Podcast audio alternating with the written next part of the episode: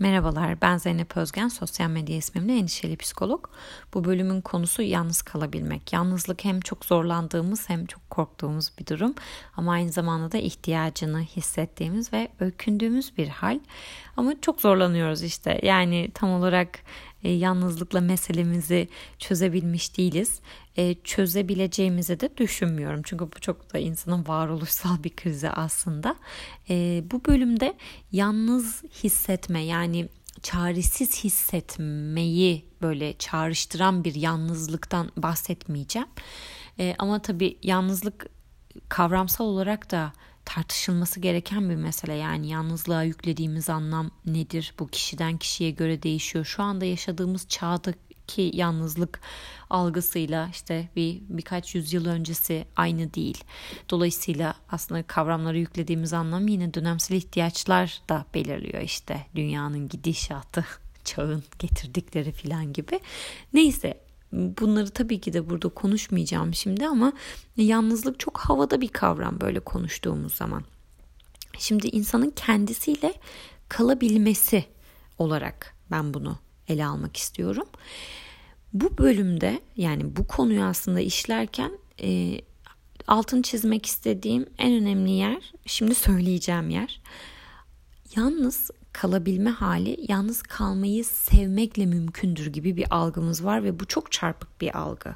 Zaten şu anda içinde yaşadığımız bütün krizlerde çok benzer bir yerden geliyor bence. Sanki bir şey yapıyorsak ya da yapabilmemiz ancak ve ancak onu sevmekle mümkünmüş gibi işte sevdiğin işi yap işte sevdiğin hayatı yaşa falan gibi her şeyi sev her şeyi sev ancak böyle mümkün bu hayat ancak böyle kaliteli olur insanın tek e, kaynağı sevgi midir? Yani bunun dışında başka şeyler yok mu insanın? Başka bir gücü yok mu? Başka bir potansiyeli yok mu? E, bu da aslında aynı yere denk geliyor.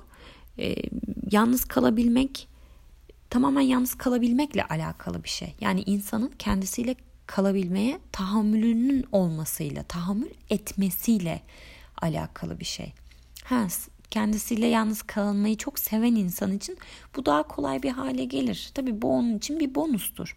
E, bunda çok zorlanan insan için de bir ayağına takılmış bir çelmedir. Daha zorlaştırır işi. Yani birazcık canı yanar falan ama yine de engel değildir. Dolayısıyla bunu sevmek sevmemek e, düzleminden çıkarmakta fayda var. Hayattaki pek çok şeyi buradan aslında çıkarmakta fayda var. E, bu, bu tabii ki de bir bizim için bir anlam taşıyor olabilir. Bir şeyi seviyor oluşumuz ya da sevmiyor oluşumuz bize bir şey söylüyor kendimizle alakalı. Ve bu çok güzel bir veri. Değerlendirmeye almak lazım ama onun hayatımızdaki varlığını sürdürebilmek için de bu kadar sevme sevmeme engeline de takılmamak gerekiyor. Neyse konumuza geri dönecek olursak. Yalnızlık şimdi böyle havada kalan bir kavram dedik ve yalnızlığa, yalnızlıktan korkarken aslında dramatik bir yalnızlıktan korkuyoruz. Öykündüğümüz yalnızlık da daha üretken, daha kendimizi e, özerk olarak gördüğümüz bir yalnızlık oluyor ve bu ikisi sanki birbirinden farklı şeylermiş gibi hissediyoruz. Öyle yorumluyoruz.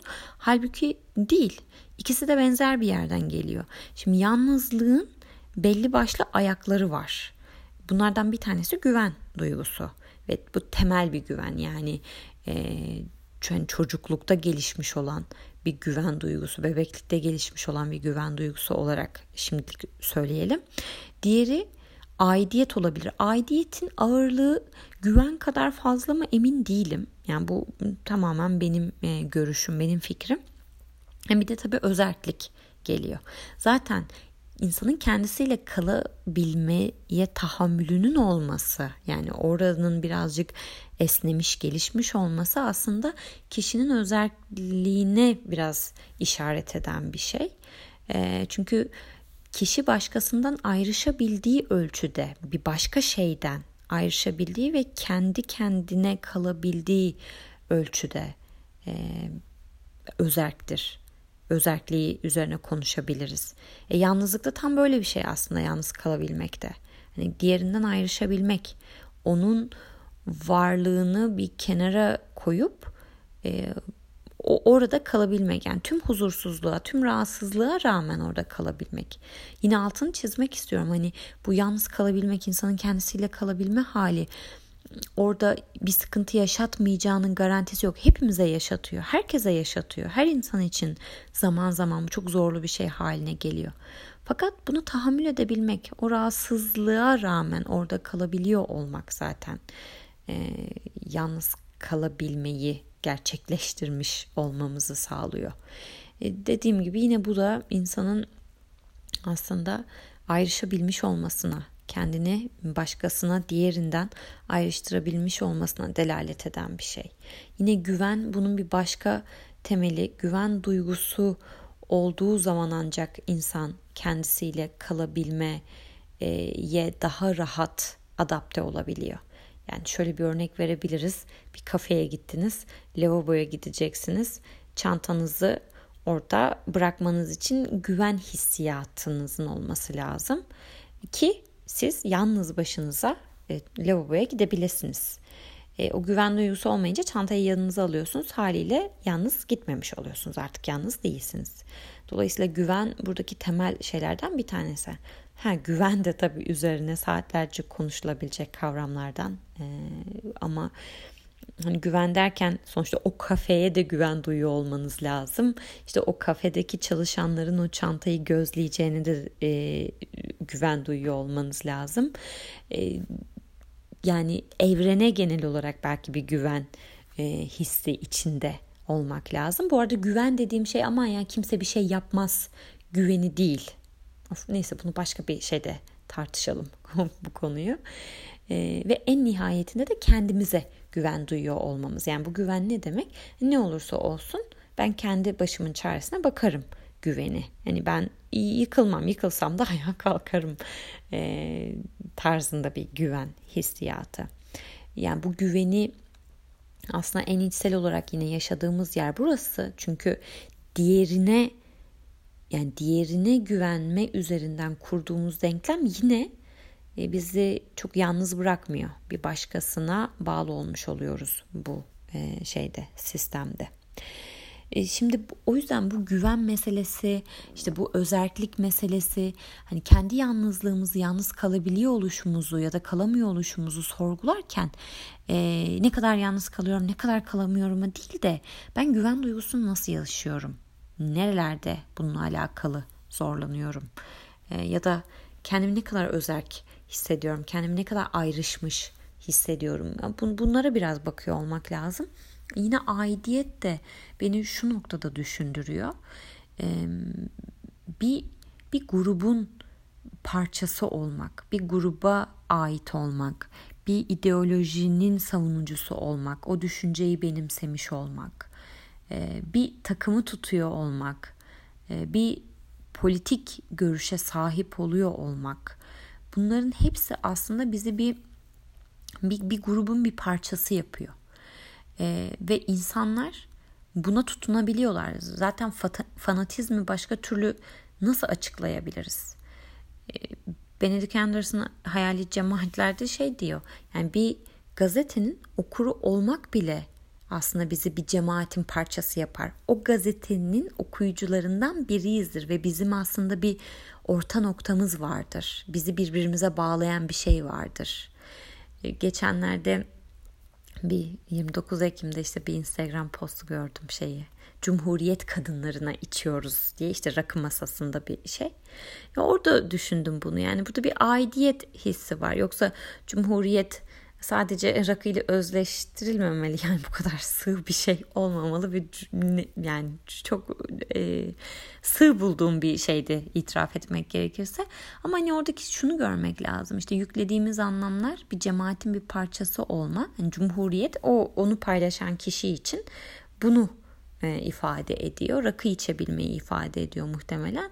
E, yani böyle bir özgürlük algısıyla e, eşleştiriliyor ve orada aslında hani kendini cumhuriyet kadını olarak nitelendiren, cumhuriyet insanı olarak e, tanımlayan kişilerle hiç tanışmadığı, hiç görmediği insanlarla bir aidiyet duygusu, o, o gruba bir dahil olma, yani yalnız kalmama hali aslında e, ortaya çıkmış oluyor.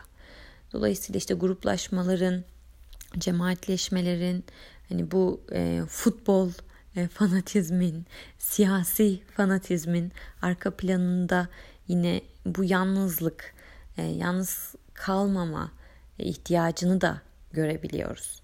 Yani ait hissetme hali de insanın yalnızlığını birazcık e, dengeleyen bir şey muhtemelen.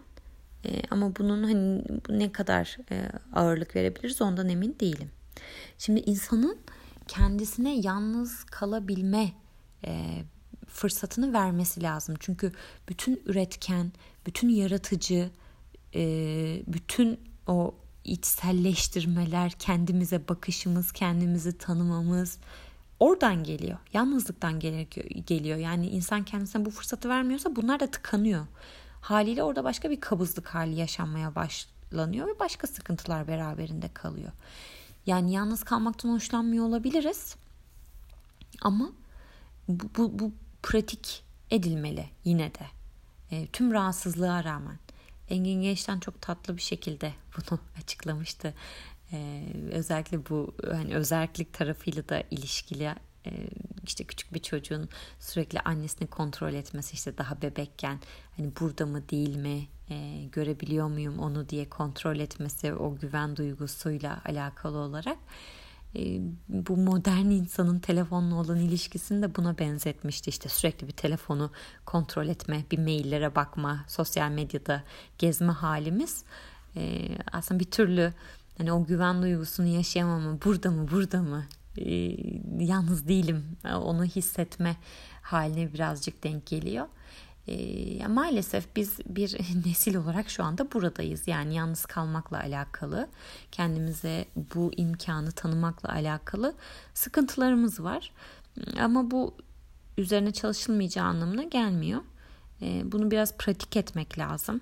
İşte tam el telefona gidecekken bir dakika şu anda elim telefona gidiyor. Neden? Çünkü yalnız kaldım bir an ve hemen onu o anı yok etmek istedim. Yani kendimle kalmamak istedim ve bunu telefonla e, engellemeye çalıştım. Neden şu anda bu yalnızlık beni rahatsız ediyor? Şu anda ben tam olarak ne hissediyorum? Duygularım neler? Hangi düşünceler e, geldi zihnime ve hangileri beni rahatsız etti? Telefona baktığımda neyi bulacağımı ümit ediyorum. Şimdi telefon fiziksel olarak bizi e, yine hani dikkatimizi dağıttığı için ve kendimizle kalmamıza engel olduğu için bir tabii şey e, yani araç. Ama aynı zamanda işte işte bir, birinin bir postunu görüyorsunuz. Orada bir şeyden bahsediyor. Hop sizin hayatınıza da denk düşüyorsa o, o yalnızlık hissi orada geçiyor. Bak yalnız değilsin. Senin gibi hissedenler de var. İşte bu e, hani emzirme grupları, o annelik grupları falan da aslında biraz buna denk gelen şeyler. E, gidiyorsunuz oradan tamam birkaç bir şey öğreniyorsunuz ama insanlar bu kadar düzenli olarak iki şey öğreneyim diye gitmiyorlar oraya. Ben yalnız değilim mi hissetmeye gidiyorlar. Dolayısıyla ya yalnızlıktan korkuyor olmamızı da kabul etmek lazım belki de. Çünkü insanız ve yalnız kalmak istemiyoruz belli ki yalnız kalmamak için buradayız. Çünkü etrafımıza bakıyoruz bir sürü insan var. Demek ki yalnızlık çok mümkün bir şey değil. Ama içsel olarak da buna ihtiyacımız varsa o zaman bunu biz nasıl dengeleyeceğiz? Yani bu şartlar altında. E ilk önce kendi yalnızlıkla olan muhasebemizi bir yapmak lazım. E işte az önce verdiğim örnekler gibi orayı bir sorguya çekmek gerekiyor. Onun farkında olmak gerekiyor. Neresinde rahatsız oluyorum? Neresinde ihtiyaç duyuyorum? Hangi noktada beni rahatlatıyor? Hangi düşünceleri tetikliyor da ben orada kendimi çok sıkışmış hissediyorum? Gibi gibi. Bunlara biraz müsaade etmek lazım. Bu soruları ortaya koymak lazım. Bunlar insanın canını acıtan sorular. Cevap vermesi kolay olmayan sorular. Ama ya biraz hani buradan herhalde başlıyor. İşte el tam telefona gidecekken, tam televizyonu açacakken falan orada bir belki bir, bir dur deme. Onu engellemek değil. Aa, asla telefonunuzu elinize almayın. Bundan sonra artık sosyal medyayı kullanmayın, televizyonu açmayın falan demiyorum. Bir farkındalık getirsin. Yani el telefona giderken bak şu anda işte bu oluyor. Bak ben yalnız kalmaktan mı acaba birazcık kaçıyorum şu an sorusunu Yoksa her zaman da öyle değil canım. Bazen de gerçekten annenizi babanızı arayacak oluyorsunuz. Telefon el gidiyor yani ihtiyaçtan. Çok da şey yapmamak lazım. Ee, ama tabii yalnızlığa e, daha övgü e, böyle yükleyen bir kültürde yetişseydik nasıl olurdu bilmiyorum. Gerçi Rusya'ya baktığımız zaman şimdi e, yalnızlığa muhteşem bir güzellemesi var. Bu son ölmeden işte bir iki sene önce kendisini tamamen dış dünyaya kapatıyor ve e, işte yürüyüşlerinde e, düşündüğü şeyleri filan onları e, not ediyor. Daha sonrasında da Yalnız Gezer'in Hayalleri diye kitap olarak basılıyor bu kitabı. E, yazdıkları yani. E, orada mesela şeyi göreceksiniz. İşte daha önce niye bunu yapmadım ki diyor. Bu kadar zaman neden kendimi hani bu çileye e, şey bıraktım. Bak diyor bütün dertlerim, sıkıntılarım şu anda bitti. Tabii burada çok abartı bir güzelleme var. E, Rousseau'nun kendi kişisel tarihini ve e, mizacını ve e, ruh sağlığını da değerlendirmeye almak lazım şey yaparken ama bir yalnızlık güzellemesi nasıl olur diyorsanız e, bu kitabına bakabilirsiniz Rousseau'nun. Ya beni dinlediğiniz için teşekkür ederim. Galiba yalnızlıkla alakalı söyleyeceklerim bu kadar. Ee, buna biraz müsaade etmek, o e, kendimizle helalleşeceğimiz tarafın or, yani o oraya bir izin vermek gerekiyor ki e, o üretkenlik hali, e, o yaratıcılık, o kendimize yakınlaşabilme hali çünkü ancak buradan gelecek. E, başka türlü bunun yolu yok yani. E, o yüzden de insan da belli bir yaştan sonra gerçekten bunlara ihtiyaç duyuyor. E, evet hani yalnız kalmamak, sevmek, sevilmek bunlar çok önemli, e, çok temel ihtiyaçlar ama e, yine yaşla beraber e, başka krizlerimiz oluyor ve o krizlerin getirdiği başka ihtiyaçlar oluyor. İşte 30'lu yaşlardan sonra da birazcık üretkenliği hissetmek istiyor insan hayatında. Kendisiyle kalabilmeyi, kendini tanıdığını hissedebilmeyi hissetmek istiyor. Yalnızlık da, yalnız kalabilme e, becerisi de e, bu, bunu sağlayacaktır. O yüzden çok es geçmemek gerekiyor. Bir sonraki bölümde görüşmek üzere diyeyim o zaman. Hoşçakalın.